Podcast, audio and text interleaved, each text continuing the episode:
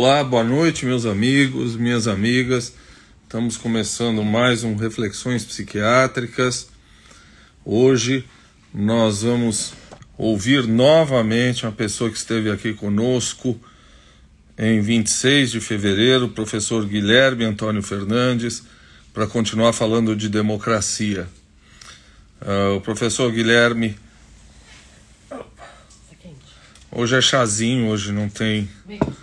Hoje não tem meu esquinho, não. É, professor Guilherme, que é primo da Mônica, que acabou de entrar aqui, que sempre tem parentes sensacionais e maravilhosas. Professor Guilherme conversou com a gente em 26 de fevereiro sobre democracia e hoje uh, nós vamos continuar falando de democracia que nunca é demais, né? Uh, eu agradeço muito a vocês, Helena, muito obrigado, Mônica, Joyce, agradeço muito o acompanhamento de quase um ano. Oi, Mônica, você, hein? Mara, tudo bem? Uh, que bom, muita gente, Bia, muita gente interessada em discutir democracia e defendê-la, né? Diferente dos espetáculos deprimentes que nós vimos ontem. Rosa, boa noite. Sérgio, meu irmão, tudo bem? Mari. Padre Seron. Padre Seron, como é que vai você, padre? Padre Seron é uma das pessoas mais queridas. Está fazendo um trabalho lindo, né, padre? A gente se fala de vez em quando e fico muito feliz de você estar tá aí Guilherme entrou. Padre, depois conta para nós como é que tá o trabalho que você está fazendo aí. Que eu sei que é sensacional.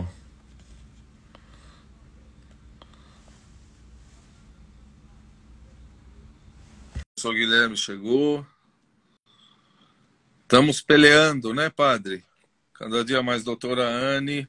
Opa! Você tá bom? Boa noite, Taki. Tudo bem? Bem. Tudo bem, graças a Deus. E esse o áudio, o áudio tá bom? Hã? O áudio tá bom? Tá bom. E esse cavanhaque, essa barba revolucionária lá, Solzhenitsyn, sem bigode. é, é um pouco mais confortável para não ficar olhando o bigode o tempo todo e o próprio nariz, né? O bigode ele deixa o nariz maior do que ele já é, na verdade. É, tu falar isso para um grego é sacanagem. Sacanagem. Guilherme, você tá bom, hein? Tudo bem, ainda bem. Tudo bem, seguindo aqui. Olha, o professor Guilherme Antônio Fernandes é professor de Direito Internacional e Direitos Humanos. Né? Nós fizemos uma live com você no dia 26 de fevereiro, que foi uma live extraordinária né, muito elogiada. E aí a gente falou que vamos continuar falando de democracia. Voltamos aí dois meses e pouco depois. Para quem não te conhece, Guilherme, que não viu a nossa primeira live, precisa ver, uh, você podia falar um pouquinho da sua trajetória, da sua carreira, e mesmo quem te viu claro. para relembrar um pouquinho a sua trajetória?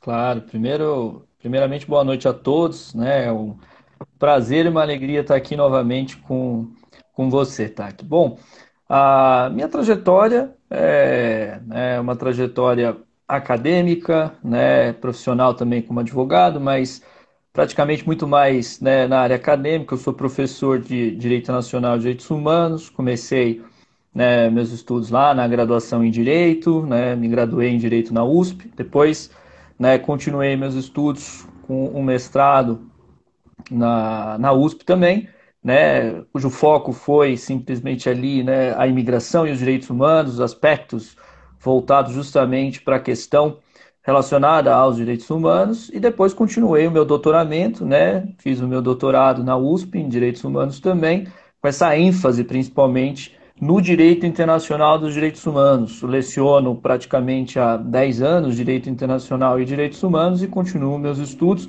que hoje, inclusive, tem uma preocupação muito grande com a relação entre direitos humanos e democracia. Né? A democracia é uma condição sine qua non para que a gente possa falar de direitos humanos, né? Onde não há democracia, é muito difícil né, ter ali alguma, digamos, afirmação dos direitos humanos. Então, hoje meus estudos e minhas pesquisas têm aqui se aprofundado nessa questão da democracia e desse recesso democrático que a gente tem vivido né, no mundo ocidental, principalmente, né, no mundo ocidental e que a democracia liberal vem, né, digamos assim, sofrendo. Então, é uma trajetória acadêmica que, né, principalmente com esse foco, né, e essa preocupação que tem na, hoje na sua centralidade, sempre os direitos humanos, mas hoje na sua centralidade, principalmente a discussão sobre a democracia.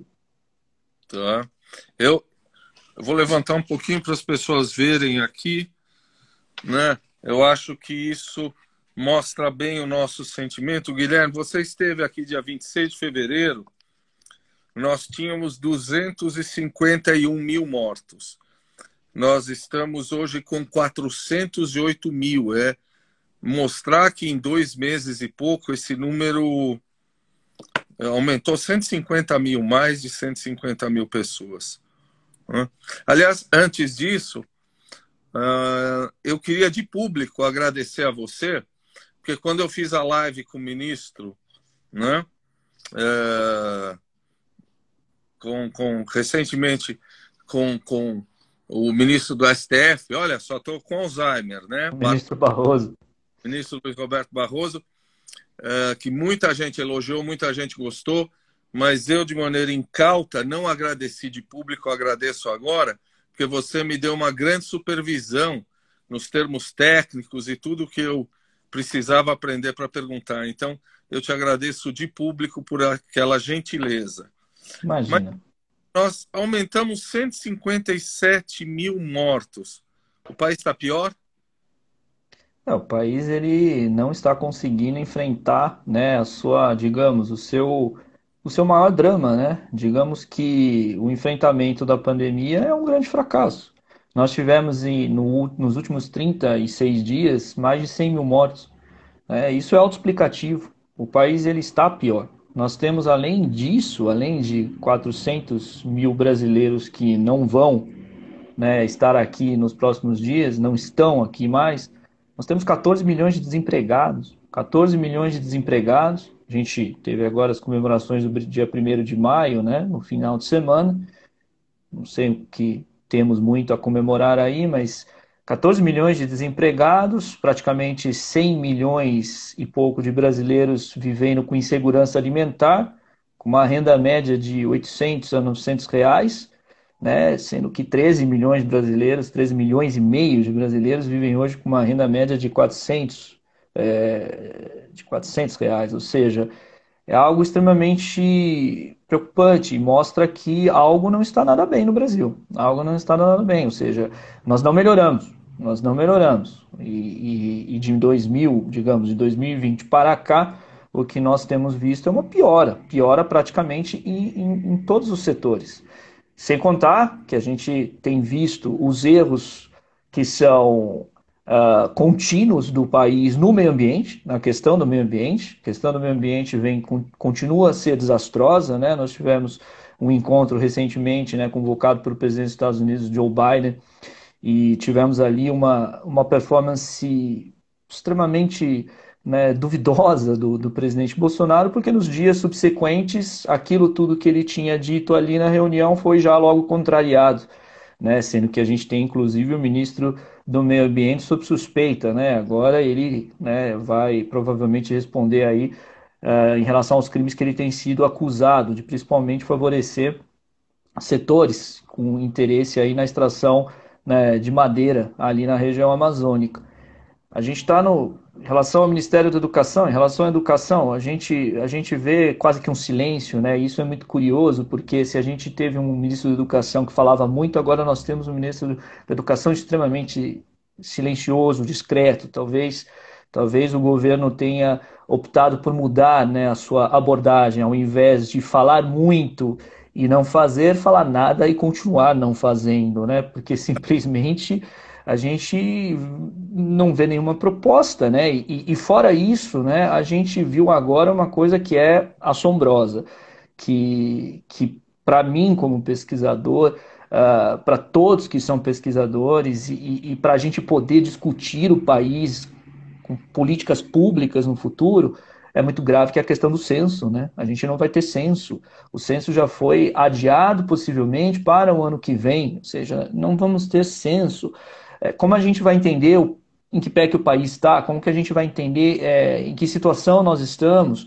É extremamente grave. Então, se a gente soma tudo isso, tudo isso que eu estou dizendo aqui, e, e como se fosse um resumo da ópera aqui, não dá para afirmar que nós estamos melhores. Não dá. Simplesmente não dá. A Adriana Caetano, nossa ouvinte aqui, olha, ouvinte é coisa de rádio, né? Mas a Adriana, que é a nossa uhum. amiga aqui, que é uma auditora muito, muito conhecida, está falando que são 14,4 milhões de brasileiros desempregados. Exatamente. É, as pessoas acham, Guilherme, às vezes que censo é só para saber qual o número de brasileiros que tem, quantos milhões de brasileiros tem, quantos brancos, pardos tem. Não é isso, né? Não ter o censo é, é, é, não saber onde é que a gente vai investir as nossas políticas, não é isso? Não, não que... ter o senso é não entender o país que nós temos. Né? Não entender quais são os nossos problemas e, e nós temos sempre que pensar que para se desenvolver uma política pública efetiva, ela precisa partir da compreensão fática da situação. E se nós não temos o senso, nós não temos a possibilidade de compreender os fatos.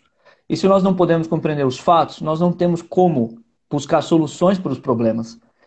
A, a, falta do senso é muito grave, porque simplesmente a gente prejudica não só a pesquisa, não só né, a própria produção de ciência do país, pesquisadores precisam de dados, precisam de dados sobre os quais nós vamos nos debruçar e refletir. Ao mesmo tempo, a gente prejudica toda a política pública que pode ser feita desde a esfera municipal, desde a esfera estadual e a esfera federal. Ou seja, é muito grave. O censo é uma radiografia. É como se a gente imaginasse, tá, que fazendo aqui uma analogia que parece boba, mas faz sentido. É como se a gente fosse tratar né, um doente sem poder fazer uma radiografia. Vamos imaginar que um doente que está com problemas respiratórios, sem poder fazer uma radiografia do pulmão dele. Ou seja, a gente vai ali tentar na sorte, vamos tentar na sorte e justamente ali naquilo que funcionar ou não funcionar. É, é muito grave, isso é muito grave. É, eu vou fazer uma brincadeira com você, que você falou o seguinte, que o discurso do, do nosso nefasto aí foi duvidoso. O, o meu amigo Crisóstomo aqui, olha, Crisóstomo está dizendo que o discurso dele é mentiroso. Mas uhum. foi ele que falou, porque nem eu nem você queremos ser enquadrados na Lei de Segurança Nacional, não é isso? É, gloriosa lei segurança nacional agora que ameaça a todos, pouco importa a, a, a, a crítica construtiva, não construtiva, uh, essa lei continua sendo um, um, uma lei da mordaça, não é? Essa lei, ela, ela é um problema muito sério e a, a utilização dela atualmente me preocupa muito e vejo, inclusive, como é algo muito grave para a saúde e futuro da nossa democracia. Essa lei ela tem um espírito autoritário. Ela foi feita no regime militar para proteger o governo autoritário militar. Ela tem duas partes, tá? Que ela tem uma parte que é uma espécie de defesa pessoal dos governantes e uma parte que é uma espécie de defesa das instituições do Estado. O que o ministro Alexandre de Moraes tem utilizado bastante é essa segunda parte, como se então ele dissesse: essa primeira parte, que é voltada para a defesa dos agentes do Estado, essa deixa de lado. Agora, essa parte sobre a defesa das instituições a gente começa a usar, que foi o enquadramento que ele utilizou para né, mandar prender o nosso o deputado né, bastante troglodita, digamos assim, Daniel Silveira. Se a gente para para pensar, e claro, percebe que o, o, deputado Daniel Silveira extrapolou muito mais do que ele podia, e foi sim, né, ali, teve sim condutas criminosas, principalmente em relação a crimes contra a honra, né, uh, que são tipificados no Código Penal, inclusive. A gente analisa uma coisa, mas quando a gente pega e analisa a utilização da Lei de Segurança Nacional pelo ministro Alexandre de Moraes, aí nós temos um fato perigoso porque se abre a porta para justamente a gente ver Por exemplo, né? O, o Boulos, recentemente, sendo chamado para prestar depoimentos na Polícia Federal. O Felipe Neto, né, o youtuber, também sendo chamado para prestar depoimentos na Polícia Federal. Você abre uma porta muito perigosa. Você abre uma porta de que, justamente, então, vamos enquadrar todos que simplesmente se manifestarem de uma forma que eu não gosto e ali enquadrar numa espécie de, digamos, lei extremamente genérica, dizendo que tudo que ele falou atenta contra né, as instituições ou contra, utilizando a primeira parte da lei, ou contra os agentes do Estado, ou contra os próprios governantes. Essa lei ela já tinha que ter sido abolida há muito tempo, já tinha que ter sido revogada. Aliás, essa lei, no meu entendimento, ela é inconstitucional do início ao fim. Ela não foi recebida pela Constituição. Então me preocupa muito quando o Supremo Tribunal Federal, não todo o Supremo Tribunal Federal, mas alguns ministros, como no caso o ministro Alexandre de Moraes, utiliza essa lei para justificar a prisão, mesmo que seja do, do, deputado Daniel Silveira, mesmo com os absurdos que ele cometeu, é uma justificativa perigosa. Abre-se uma porta perigosa, como justamente nós vimos. E aí você vai chamar todo mundo ali para depor, e a gente tem visto o ministro da Justiça é, fazendo requerimentos de investigação contra pessoas que simplesmente tuitaram contra o governo, contra enfim, perseguições contra os professores, né? A gente viu, aliás, inclusive isso, né? Perseguição contra professores que falaram, né? Que fizeram críticas ao governo e tudo você enquadra na lei de segurança nacional. A lei de segurança nacional, de segurança nacional, ela precisa ser revogada. Ela precisa ser expressamente revogada para que não se justifique mais né, a sua utilização. É muito perigosa essa porta que o Alexandre de Moraes, o ministro Alexandre de Moraes, abriu. Mas uh, eu, eu vejo assim uma diferença entre o Daniel, acho que foi o Lewandowski que, perguntou, Daniel que ou foi o, o Fux, Isso, né? O Daniel, Fux. Quem? Daniel quem? Uh, e outras pessoas que estão sendo enquadradas, me parece que muito mais por uh, uma acusação de ofensa pessoal. Não é? Esse cara realmente ele invocou o AI-5, ele invocou um monte de coisa. É...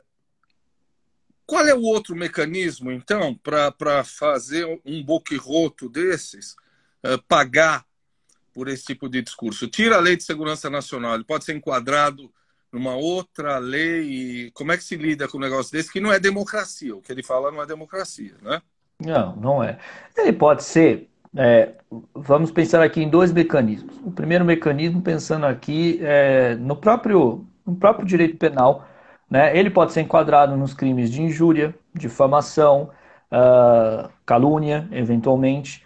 E a gente pode pensar também, e claro, ele, ele pode ser enquadrado no crime de ameaça também. Ele pode, dependendo do, do, do, ato dele, dependendo do que ele eventualmente ali se expressar, o crime de ameaça. Agora, a gente também tem outro mecanismo. Esse seria o mecanismo via né, o direito penal, porque aí esses crimes que são crimes contra a honra vão exigir, inclusive, uma né, manifestação do ofendido. O ofendido vai ter que se queixar, vai ter que prestar uma queixa. Mas nós podemos também acionar os mecanismos, e é claro, aí né, me entendam, eu estou falando do plano ideal, eu estou falando de como seria o plano institucional, né, os mecanismos que são da institucionalidade do parlamento. Ou seja, os crimes ali que podem ser inclusive imputados a ele como quebra de decoro, que leva à cassação do próprio parlamentar. Ou seja, uma das coisas que a gente precisa sim analisar no Brasil, e aí é importante que isso seja dito, é como a gente tem alguns mecanismos que não estão funcionando, como por exemplo os, né, as comissões de ética das casas legislativas, as comissões de ética tanto do Senado quanto da Câmara dos Deputados. Ou seja, ali seria o foro institucional democrático para se punir um parlamentar que simplesmente atenta contra a própria democracia. No fundo, o que o deputado Daniel Silveira fala e faz é aquela, digamos, é aquela contradição. Ele defende o AI-5 que simplesmente revogou habeas corpus, fechou o Congresso, ele defende o fim do mandato dele. É, é aquela contradição. É claro que a gente sabe que ele não tem essa consciência, né? Ali ele reproduz como se fosse, me permita aqui usar a expressão, o papagaio, né? É o papagaio que reproduz, reproduz ali qualquer besteira que é dita para ele. Ele não tem essa consciência. Mas ele, na verdade, está tentando contra o próprio mandato dele. né, o próprio mandato dele. Mas essas, essas, essas, digamos, essas aberrações existem e o foro, que deveria ser utilizado justamente para que isso fosse né, uh, neutralizado, é a própria comissão de ética das casas legislativas, que ali instituísse um processo disciplinar para que ele fosse cassado. O problema é que isso não tem funcionado. E aí, tá, que é uma coisa que eu até uh, gosto de ressaltar. O problema está em fazer isso funcionar e não abolir isso. E aí são outros 500 que é justamente como fazer uma democracia se aperfeiçoar, como fazer a institucionalidade da democracia ter um melhor, né, um melhor funcionamento. Mas essas seriam as vias.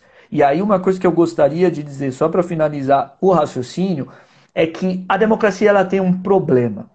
Qual o problema? A democracia ela requer paciência.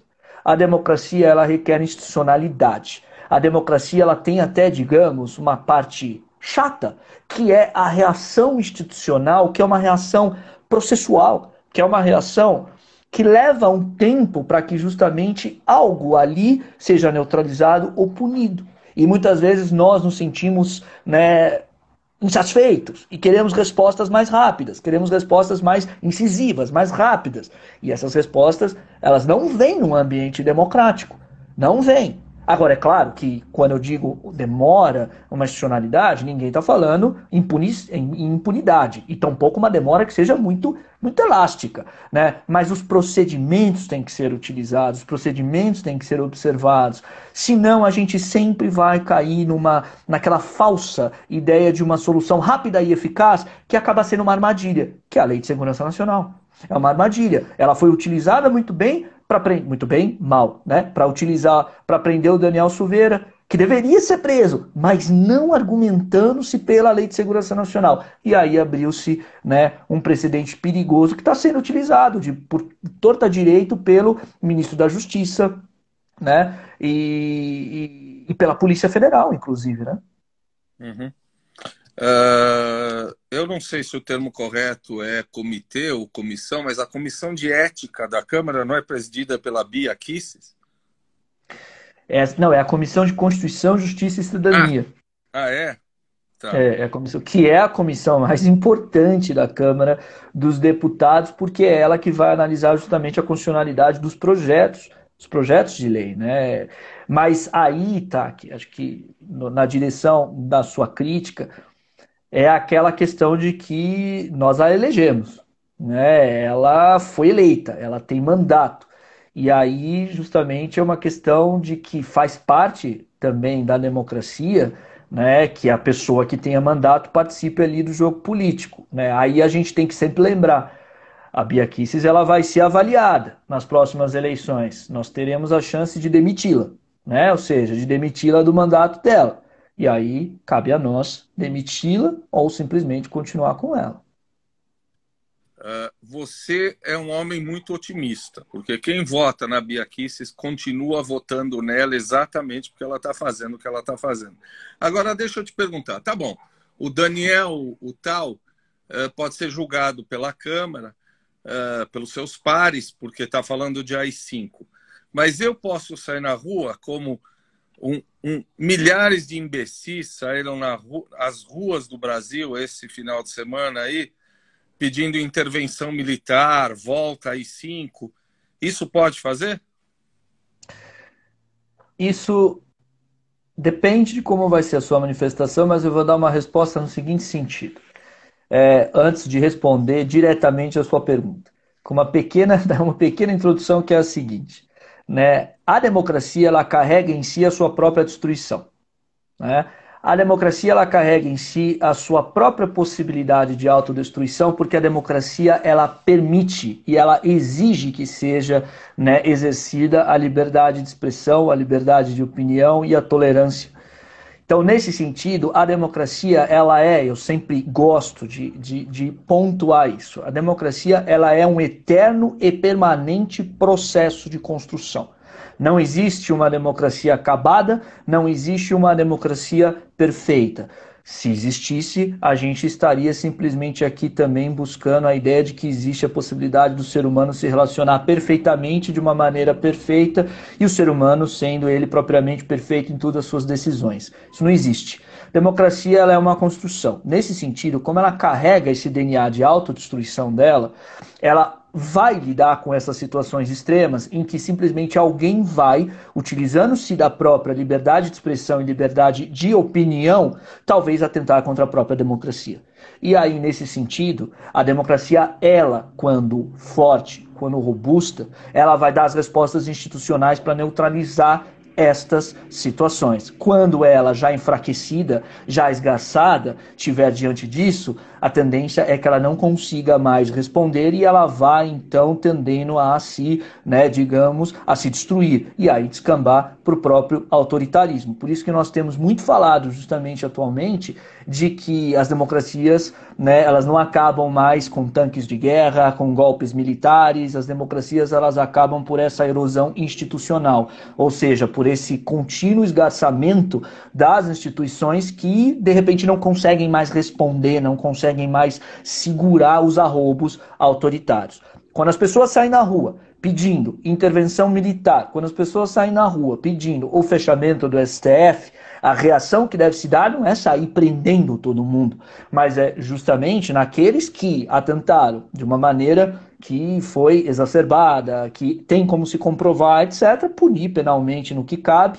E aqueles que simplesmente exerceram ali sua liberdade, falando que a intervenção do, do simplesmente isso não ser levado a sério. Agora, a questão é se as instituições não responderem, se a gente não tiver no dia seguinte o Supremo Tribunal Federal se manifestando, um poder legislativo se manifestando, um poder executivo não aceitando essas manifestações, a gente começa a caminhar para uma degradação, que é o que o Brasil está vivendo.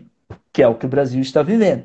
Então, eu quero dizer o seguinte: a situação, quando a gente tem né, uma manifestação desse tipo no Brasil e que envolve um número considerável de pessoas, isso é um sinal mais do que amarelo. Isso é um sinal perigosíssimo de que nós estamos indo para um caminho perigoso. Porque a gente percebe que parte da estrutura do Estado Democrático de Direito, a gente não pode nunca esquecer, o Estado Democrático de Direito ele é formado pelo Poder Judiciário, pelo Poder Legislativo e pelo Poder Executivo, mas parte deste Estado já não mais responde como deveria responder. O que nós temos visto é um apoio, principalmente do Poder Executivo, a isso. E isso é muito perigoso. Isso é muito perigoso. Então, tá, o que, que eu quero te dizer?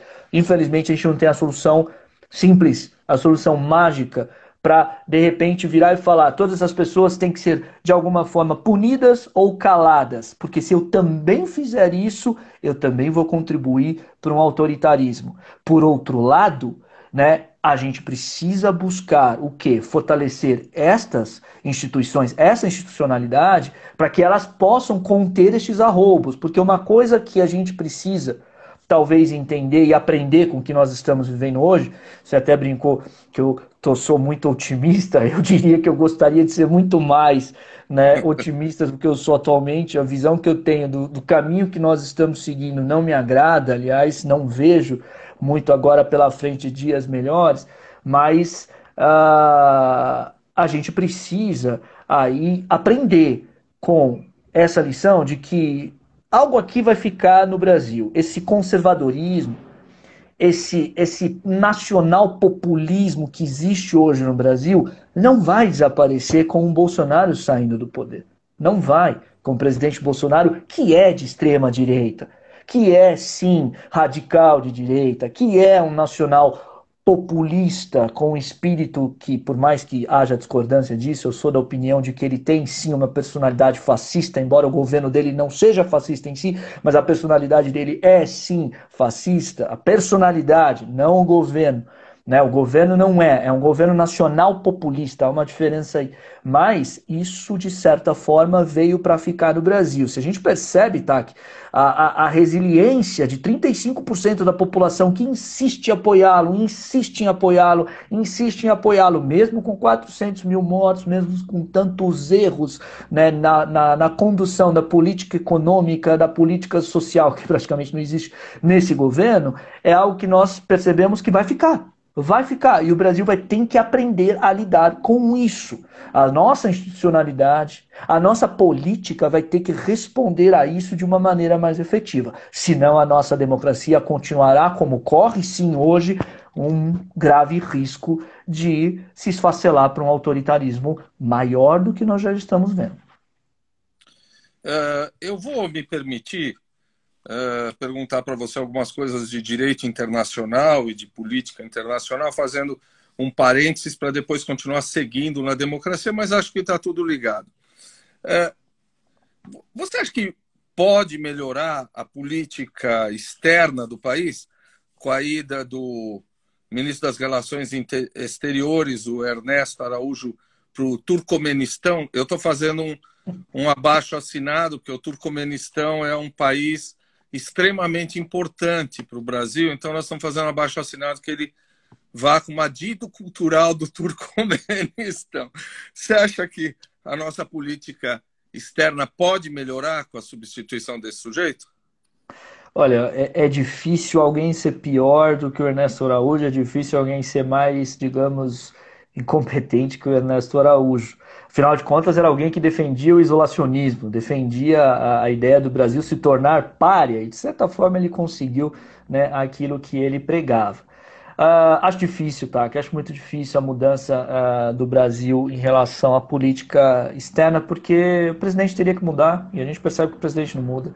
O presidente teria que mudar, e a gente sabe muito bem que o presidente Bolsonaro ele tem, ele compôs o governo, né, com digamos uh, aliados e não quadros técnicos e não quadros ali que foram ali escolhidos pela competência.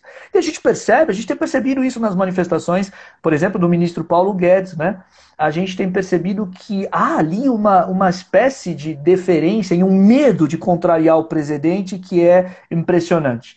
Então, nesse sentido, a política externa brasileira ela muda se o presidente mudar, e o presidente não muda. O Bolsonaro, se tem uma coisa que nós podemos dizer que ele é, é coerente. Ele sempre foi coerente com o que ele pregou a vida inteira dele, mesmo antes de se tornar presidente da República.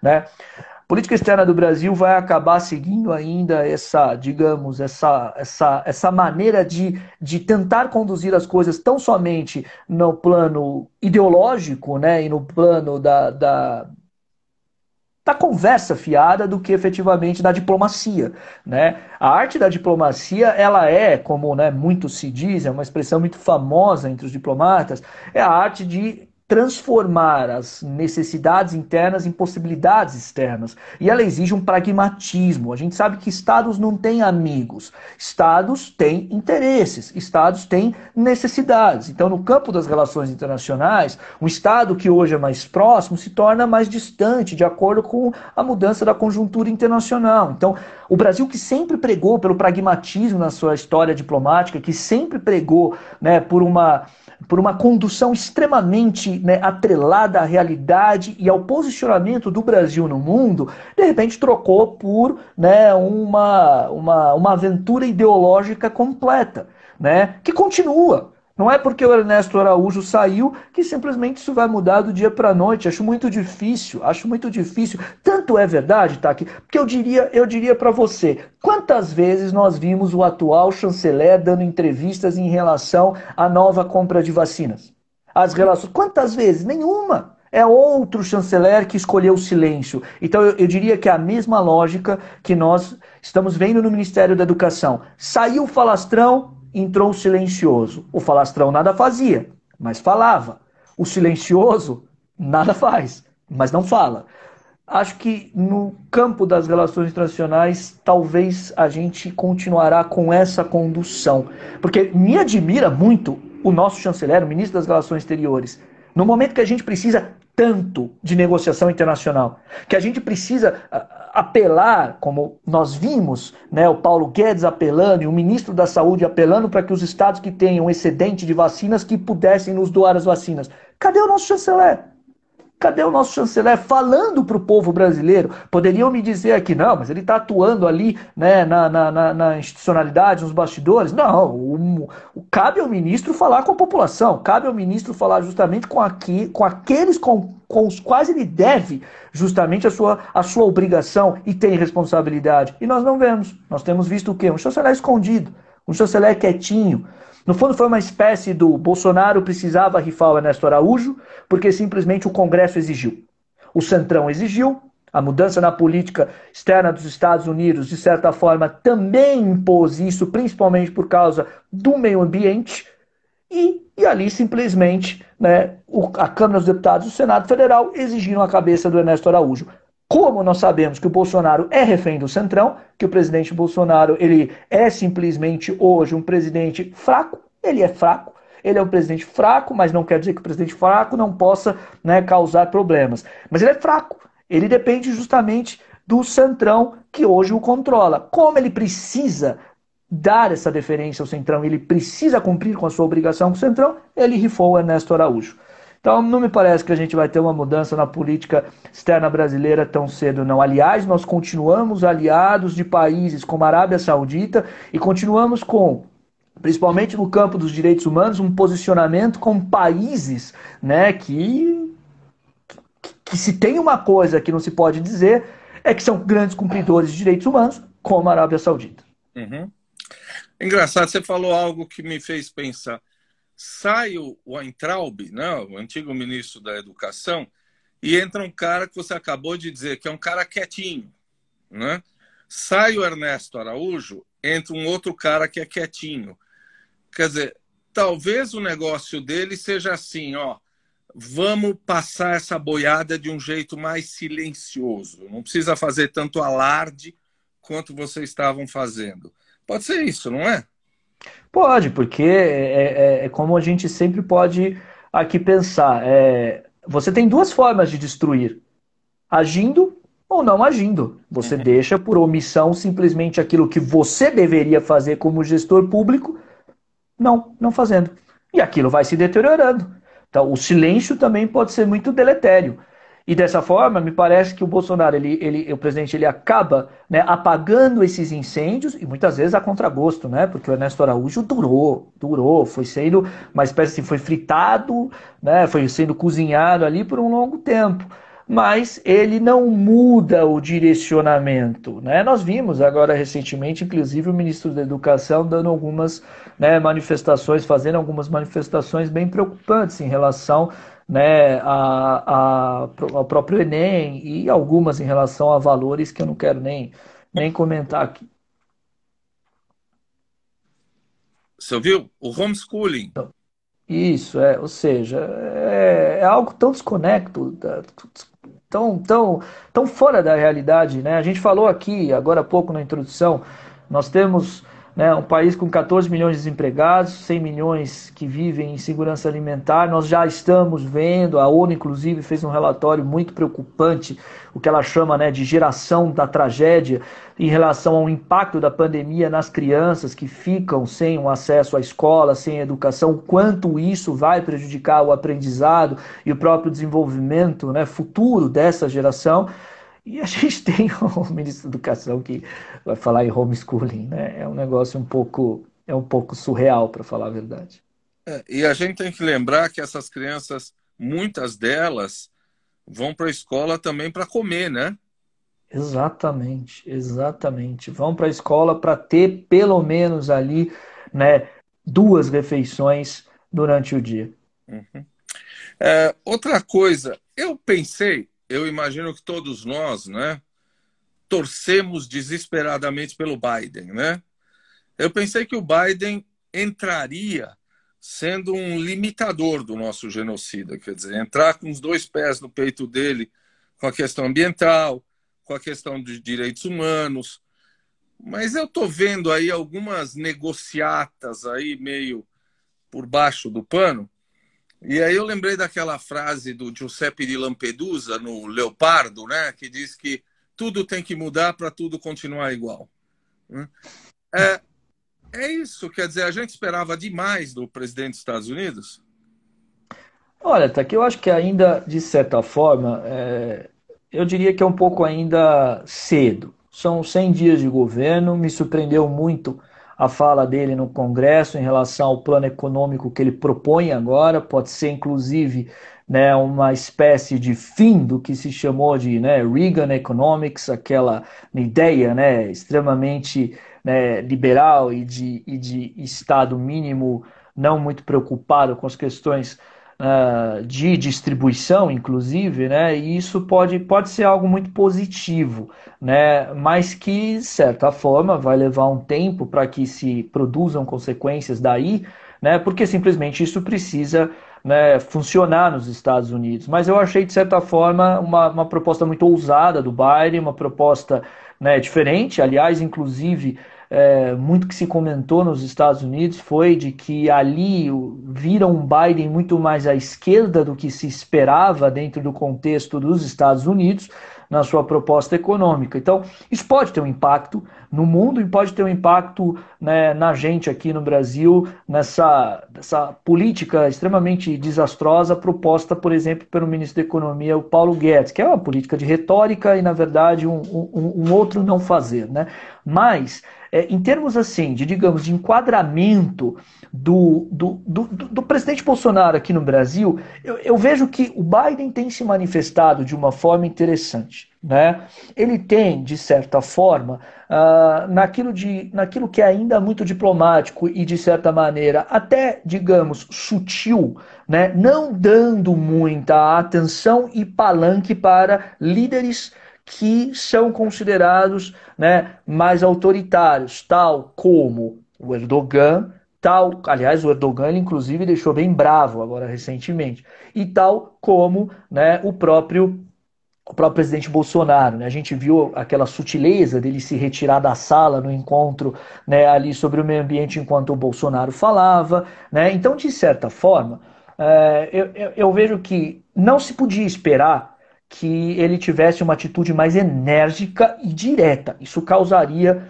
um mal-estar diplomático. Né? Por outro lado, vejo que há sim possibilidades de um impacto mais a longo prazo dessa política do Biden em relação a estes líderes muito mais próximos né, do que era o Donald Trump né, com essa, digamos, com essa política econômica extremamente conservadora e ao mesmo tempo, né, é, essa, essa, digamos, esse conservadorismo em relação né, a temas de direitos humanos.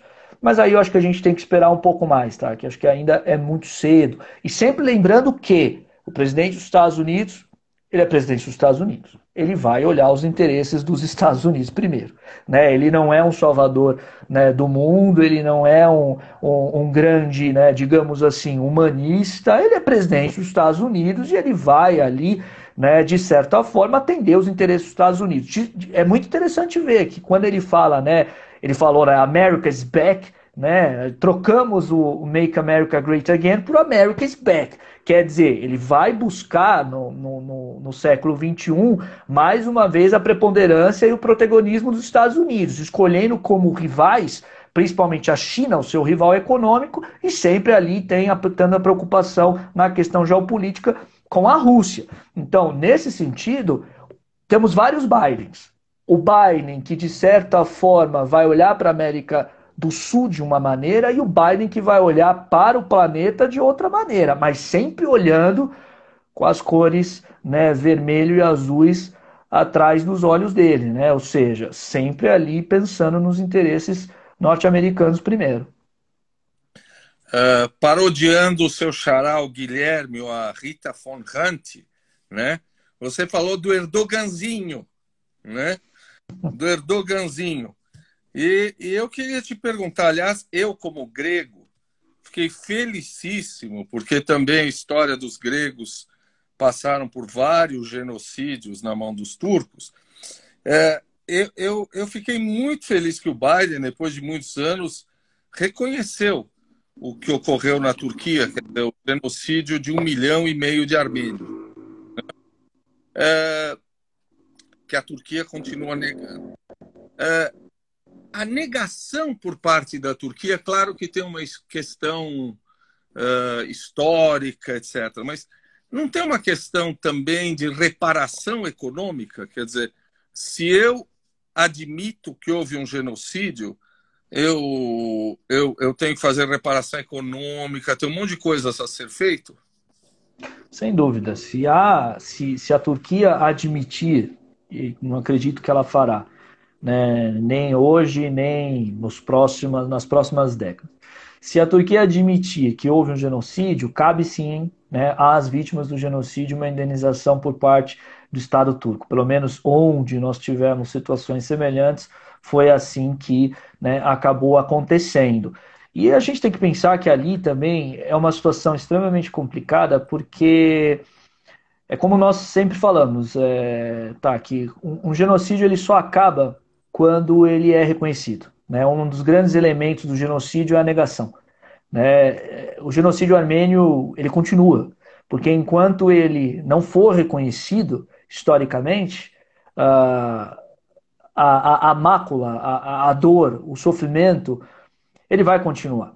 Então, de certa forma, a indenização existiria, a questão econômica existiria, mas isso traria também para a Turquia uma espécie de, de mácula histórica por ter feito, por ter praticado né, o genocídio, que a Turquia não aceita.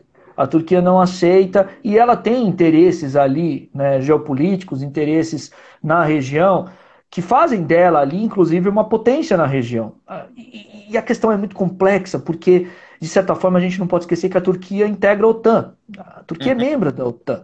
E, ao mesmo tempo que a Turquia é membro da OTAN, né, ela tem ali uma relação que acaba sendo, né, digamos, extremamente ambígua com o Ocidente, porque, ora, ela é um parceiro conveniente, ora, ela não é tão conveniente assim. Por exemplo, para me fazer aqui compreender.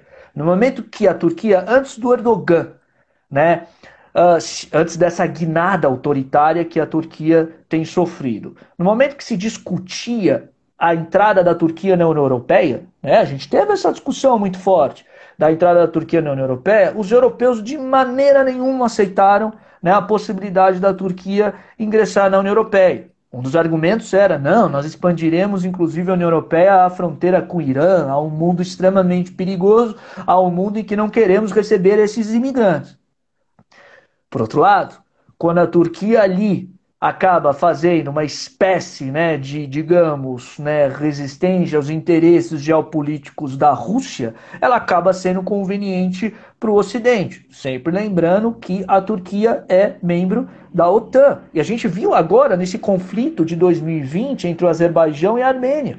Né? A Turquia apoiando o Azerbaijão, a Turquia ali apoiando o Azerbaijão principalmente por, por conta da questão étnica religiosa, e a Armênia ali sendo apoiada pela Rússia. Aliás, o cessar-fogo, aliás, eles estão num cessar-fogo, né? Eles estão numa trégua e não podemos falar que existe paz ali, ali ainda a Rússia apoiou a Armênia. A Rússia foi uma das responsáveis, inclusive, ali por construir esse cessar-fogo. Então, é uma região extremamente complexa, com interesses ali contraditórios, complexos e que envolve uma Turquia aqui na região é uma potência política e que ora é conveniente e ora não é conveniente a atitude do presidente Biden foi muito interessante, porque de certa forma o presidente Biden, ele, né, na sua própria campanha, tinha já dito que iria reconhecer o genocídio armênio. Ou seja, não foi assim uma surpresa total. Ele já tinha dito que reconheceria o genocídio armênio, principalmente ali na campanha dele contra o Trump, o trumpismo e associados digamos assim, aqueles líderes que se associavam a uma ideia autoritária de mundo como Viktor Orbán na Hungria, Erdogan na Turquia, né, Matteo Salvini na Itália, o próprio o próprio premier, né, que teve uma mudança por causa né, do Covid, mas o Boris Johnson no Reino Unido, ou seja, o Biden, ele sabe que ele desagradou o Erdogan, mas ele sabe que, de certa forma, a Turquia não vai dar as costas para os Estados Unidos e a Turquia também está no OTAN. Então é uma relação muito ambígua, muito complexa, muito contraditória. O triste de tudo isso é que aquelas vítimas do genocídio continuam vítimas, continuam pagando até hoje o preço né, de uma morte sem culpa alguma, de terem sido punidos por nada terem feito, mas por simplesmente serem armênios. Né? E isso, é claro, é muito triste. Né? É, o grande, é o grande primeiro genocídio do século XX que ainda continua em aberto, que demonstra para a gente né, como a história é violenta e como as relações humanas são carregadas de muita violência, infelizmente. O Matteo Salvini é o cara da Lega Lombarda, é o cara que quer independência do, do, do norte da Itália, não é isso, Matteo Salvini? É, o Matteo Salvini foi. É, hoje ele está mais enfraquecido, né? Nós tivemos uma reação na Itália, mas ele foi aquele né, que conseguiu chegar ali a premier na Itália e simplesmente estava dando uma guinada autoritária né, na Itália, junto com o, o, o, movimento, me foge a cabeça agora, mas se não me engano, o movimento I5, não me lembro agora, é o Cinco Estrelas, o movimento Cinco Estrelas mas que depois já, já, já houve toda uma reorganização política na Itália em relação a isso. O Matteo Salvini hoje ele perdeu muito da sua força. Aliás, é muito interessante você ter levantado isso, Taki, porque é, é, é, é curioso a gente pensar que esse, esse fenômeno que estamos vivendo no Brasil de excesso democrático é maior do que a gente imagina em relação ao mundo. Não é um fenômeno só brasileiro, tem coisas mais complexas por detrás. Não é fenômeno só nos Estados Unidos. Nós tivemos na Europa vários destes, destas figuras. A gente não pode esquecer do Salvini na Itália, da Marine Le Pen na França, uhum. que quase, quase venceu eleições. A Marine Le Pen na França, não podemos esquecer do Get William da Holanda, me perdoem aqui a pronúncia, né? O meu holandês ele é praticamente inexistente, mas uma figura extremamente radical, autoritária. Na Áustria nós tivemos o Haider, praticamente né, neonazista. Na Alemanha nós tivemos a ascensão da alternativa para a Alemanha, né, o partido neonazista alemão, que pela primeira vez na história conseguiu né, cadeiras no parlamento alemão, que assombrou o mundo, porque ninguém imaginaria que o país que né, teve como palco o nazismo teria neonazistas depois de tanto tempo novamente no parlamento, né, no seu parlamento. Ou seja, há algo muito grave acontecendo que nós precisamos entender em relação à própria democracia e que envolve o Brasil e que envolve a Índia também e que envolve todos os estados que estão sofrendo de alguma forma com esse recesso democrático. Algo no mundo não está funcionando. Eu vou lembrar na Grécia a Aurora Dourada, que também era um partido de direita que foi proibido agora. Você, quando esteve aqui em fevereiro, você confiava muito nas chefias militares como um bastião da democracia. Né? E o que a gente viu depois é que o presidente demitiu, né? fez uma intervenção na, nas Forças Armadas e demitiu o general Fernando Azevedo. Né? E o general saiu dizendo que as Forças Armadas não se misturarão com política. Ele fez uma. Ele trocou trocou exército, marinha aeronáutica. Isso começa a dar um, um contorno mais bolsonarista para as Forças Armadas? Olha, isso é uma coisa, na verdade, que a gente, que a gente precisa se preocupar, porque já, já está acontecendo. Né?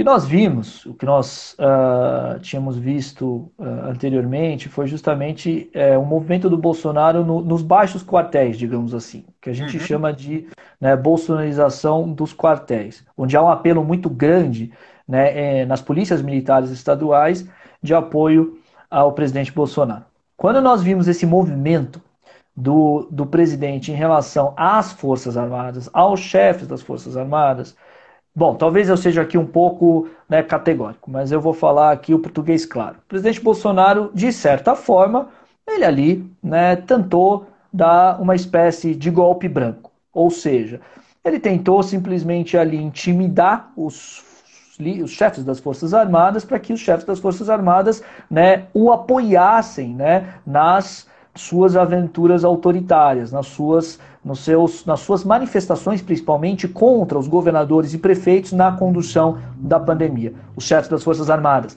não aceitaram, né? o, o Pujol acabou né, sendo ali, né, não bem demitido, mas de certa forma ele já não continuaria, o que causou um mal-estar muito grande né, nas Forças Armadas brasileiras. O que nós vemos hoje, tá, que, e que é extremamente preocupante, é que há sim uma politização grave nas Forças Armadas que deixam as Forças Armadas, de certa maneira, divididas. Né?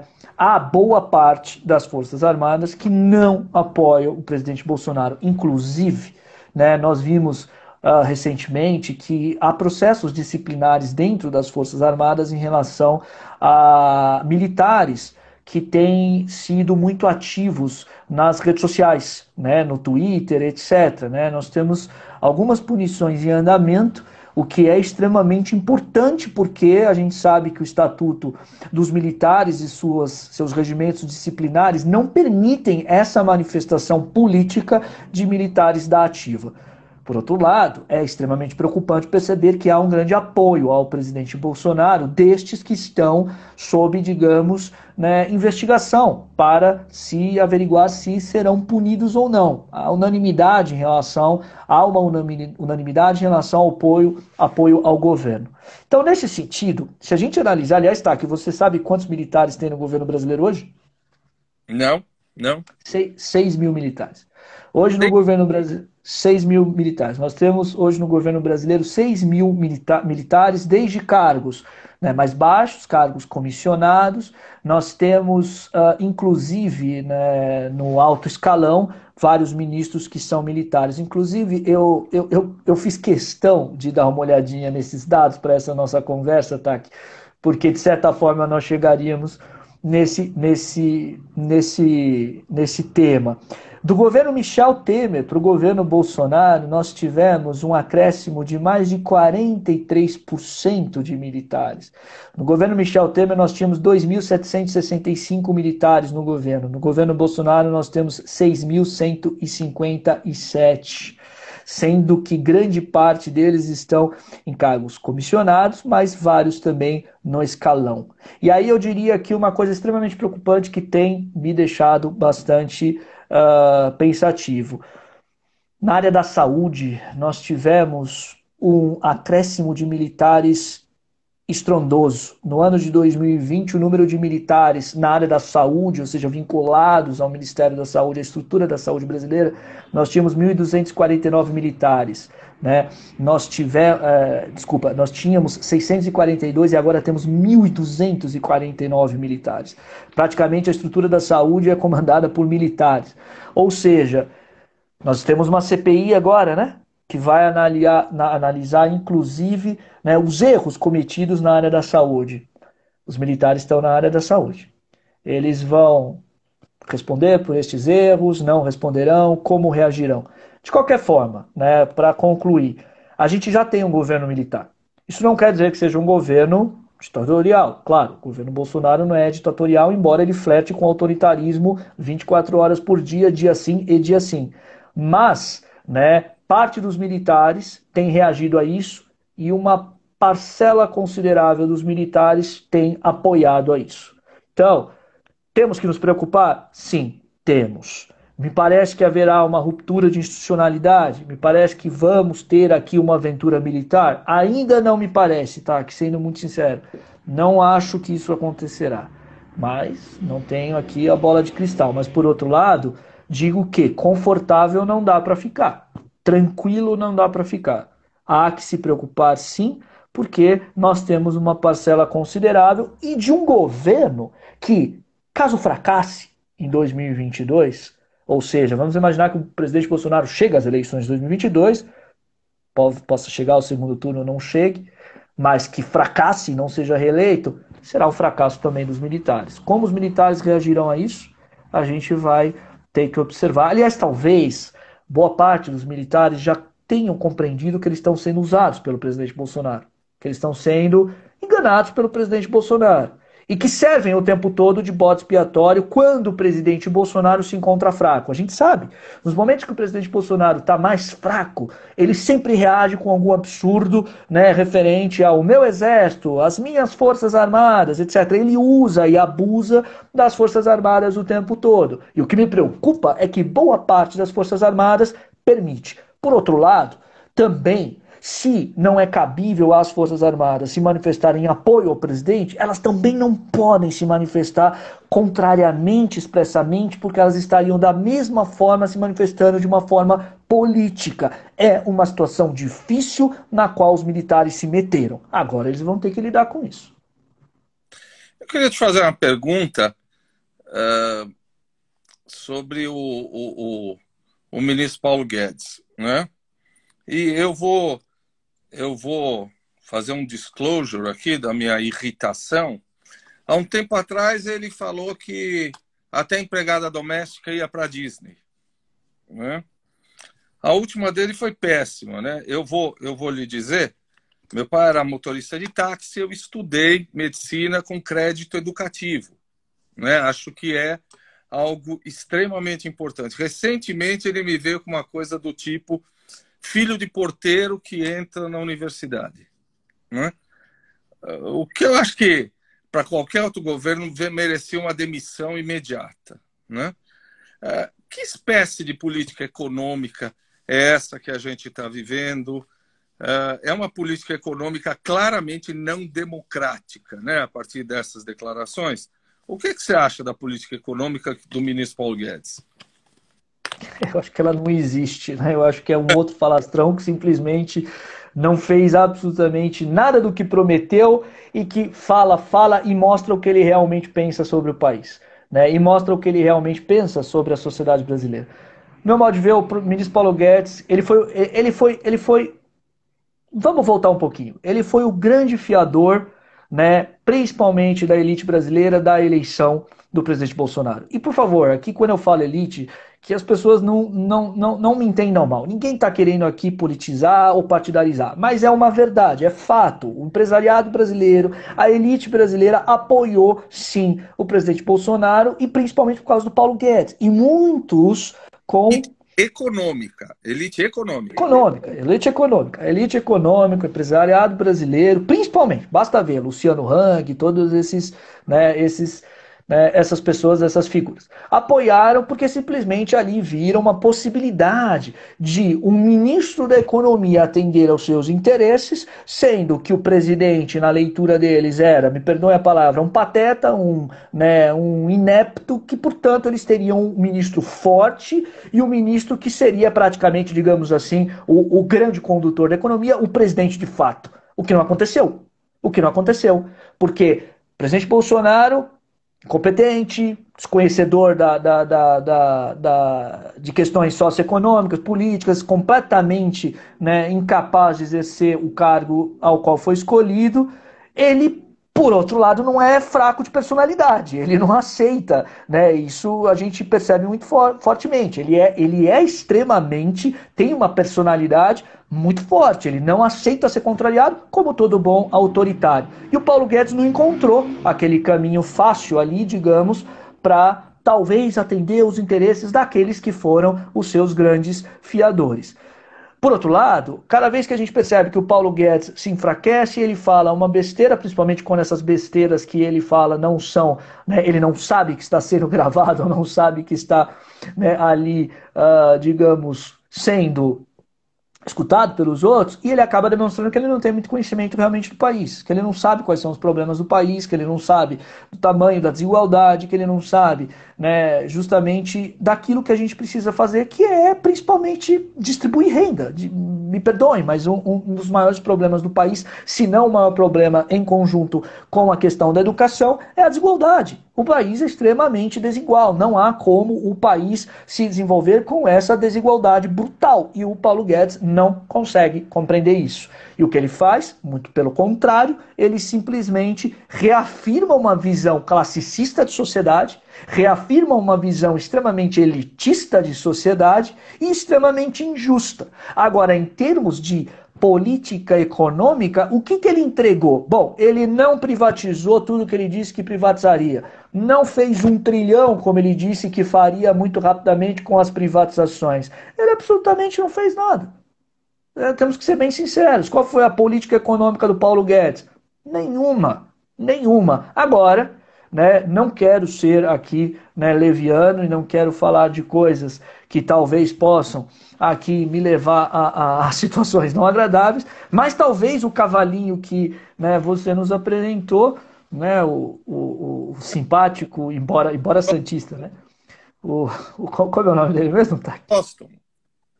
Muito bem. É, é, o nosso simpático, ele poderia aqui nos dizer que, que o Paulo Guedes não está muito preocupado. No momento que ele sair da, da do cargo uh, de ministro da Economia, ele terá braços abertos né, no mercado financeiro, uh, ele terá braços abertos né, em várias instituições que vão ficar muito felizes com todas as informações que ele tem. Né? A gente achou muito estranho, inclusive né, aquele caso da Petrobras, né, que passou batido, né, mas que de repente alguém teria comunicado né, uh, para certos investidores algumas informações que levaram ali a um ganho, a um ganho extremamente extraordinário na Bolsa uh, de valores, mas enfim, estou aqui só pensando, colocubrações e coisas, e devaneios. Coincidência, foi coincidência.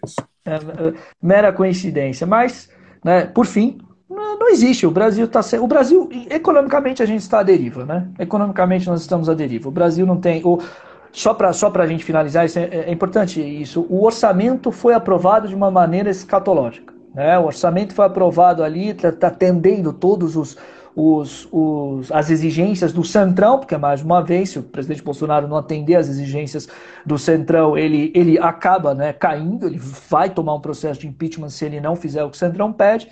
E o orçamento que a gente tem está completamente paralisado em termos de, de investimento. O que sobra de investimento para as áreas mais estratégicas, como saúde, educação, nada, absolutamente nada. Então, com esse orçamento que foi aprovado, com o que nós temos hoje, com uma reforma tributária que não sai, com uma reforma administrativa que não sai, com um, com um governo completamente agora, digamos, com né, uma faca no pescoço, com essa CPI em aberto.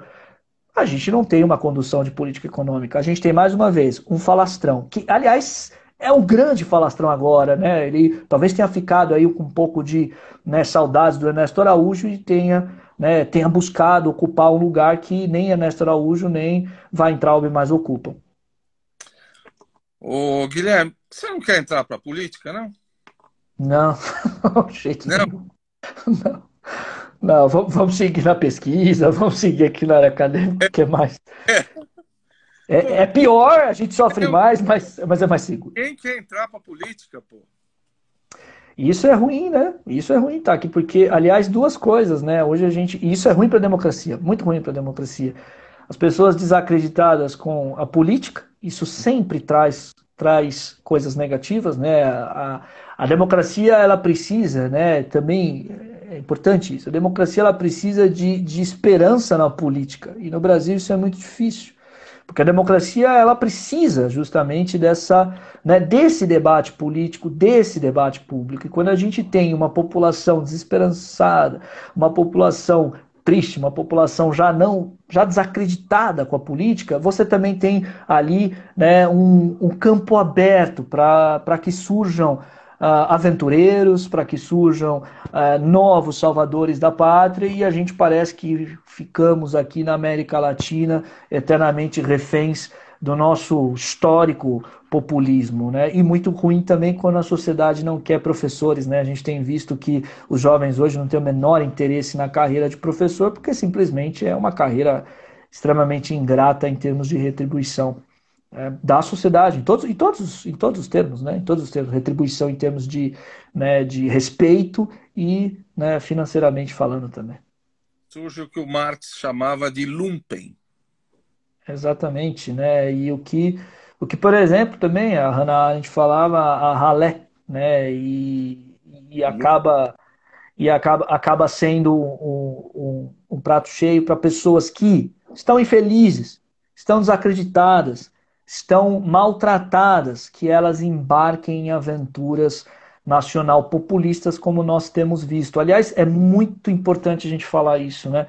Nem todo mundo que apoia o Bolsonaro e nem todo mundo que apoia o Bolsonaro é, é, digamos, compra tudo que o Bolsonaro fala, mas na verdade seja mais uma reação de raiva, uma reação de desinformação com, grave na sociedade que leva essas pessoas que estão muito insatisfeitas a uma situação como essa. Claro que tem uma parcela de fanáticos que sabem muito bem o que estão fazendo, tem uma parcela ali de mal intencionados que sabem muito bem o que estão fazendo, mas não são todos, né? Não são todos. Quando a gente tem o presidente Bolsonaro indo naquele, naquele programa, né? Daquele cidadão em Manaus, Siqueira Júnior, sem terno, completamente despojado, sentando ali de uma maneira bem informal. A gente sabe muito bem o que ele está fazendo, a gente sabe muito bem né, as pessoas que ele, querem atingir, que ele quer atingir. E ele consegue. E ele consegue. Aliás, a crítica é estética. Né? Exato. Uhum. Exato. Ali a gente percebe do, do, todo, todos os trejeitos, a roupa, tudo ali é pensado para que simplesmente né, tenha tenha esse efeito. Né? O jeito dele sentar é pensado, né? O jeito dele sentar é pensado, o jeito dele se, ele se manifesta dessa forma propositalmente. É, é, é, a forma do apelo, né? É o apelo popularesco que acaba, de certa forma, tendo, tendo efeito. Tendo efeito. E muitos surfam nisso, ganham dinheiro nisso, né? A gente não pode. A gente não pode deixar de, de, de pensar. A audiência do cidadão foi alta, né? Então, Uh, Guilherme, olha, nós passamos 10 minutos do meu combinado com você, fizemos uma hora e 10 de live. Mais uma vez, eu não vi o tempo passar, porque o que você faz a aula com extremo e com muito humanismo, né? Eu fico novamente muito agradecido. Eu acho que a gente podia combinar o seguinte: daqui a algum tempo, a gente volta para fazer um novo balanço do que aconteceu com a democracia brasileira. O que, que você acha? Eu acho ótimo, fico muito honrado, muito, muito lisonjeado, muito feliz. E, e com certeza, é, é, como, como você falou, tá aqui, parece que a gente está aqui há 10 minutos conversando, né? E para mim é, é uma honra, só que eu, eu espero, espero que a gente traga notícias melhores, que a gente faça um balanço mais positivo, que a gente tenha né, um pouquinho menos aqui de, digamos, tanta, tantas preocupações com a nossa democracia como nós temos hoje. Né? E eu também gostaria assim, de, de falar muito rapidamente tá, que a gente não pode aceitar e normalizar de maneira nenhuma né, a perda de tantas vidas, tantas histórias. Né? Hoje eu vi uma reportagem que me assustou demais, de que a cada quatro brasileiros, né, três pelo menos perderam alguém é, para a Covid é uma situação que a gente está chegando que é, é uma das maiores tragédias da nossa história, se não a maior. A gente precisa, a gente precisa de certa forma acordar, né? A gente precisa precisa entender por que, que, por que, que nós chegamos a esse ponto e, e, e dar realmente a punição a quem merece. Isso, isso é inaceitável, é, é abominável, é, é, a destruição da nossa própria humanidade, né? Como a gente pode dizer, como, como cidadão, como país, hoje, hoje nós estamos fracassando. Dá para a uhum. gente tentar ainda reverter, mas hoje nós estamos fracassando. E, e não admitir o que esse, esse genocida está fazendo, que é brincar que o CPF foi, foi cancelado. A cada pessoa que mora, ele brinca que o CPF foi cancelado, né? Bom. É, é abominável. Isso é abominável. É? Abominável. É abominável, é abominável. Guilherme, muito obrigado de novo, muito gentil. Você é um mestre, viu? Voltamos a falar e eu espero que melhor do nosso país daqui a algum tempo. Obrigado, Guilherme. Abraço. Muito obrigado, Taki. Um abraço. Abraço. Tchau. Tchau, tchau.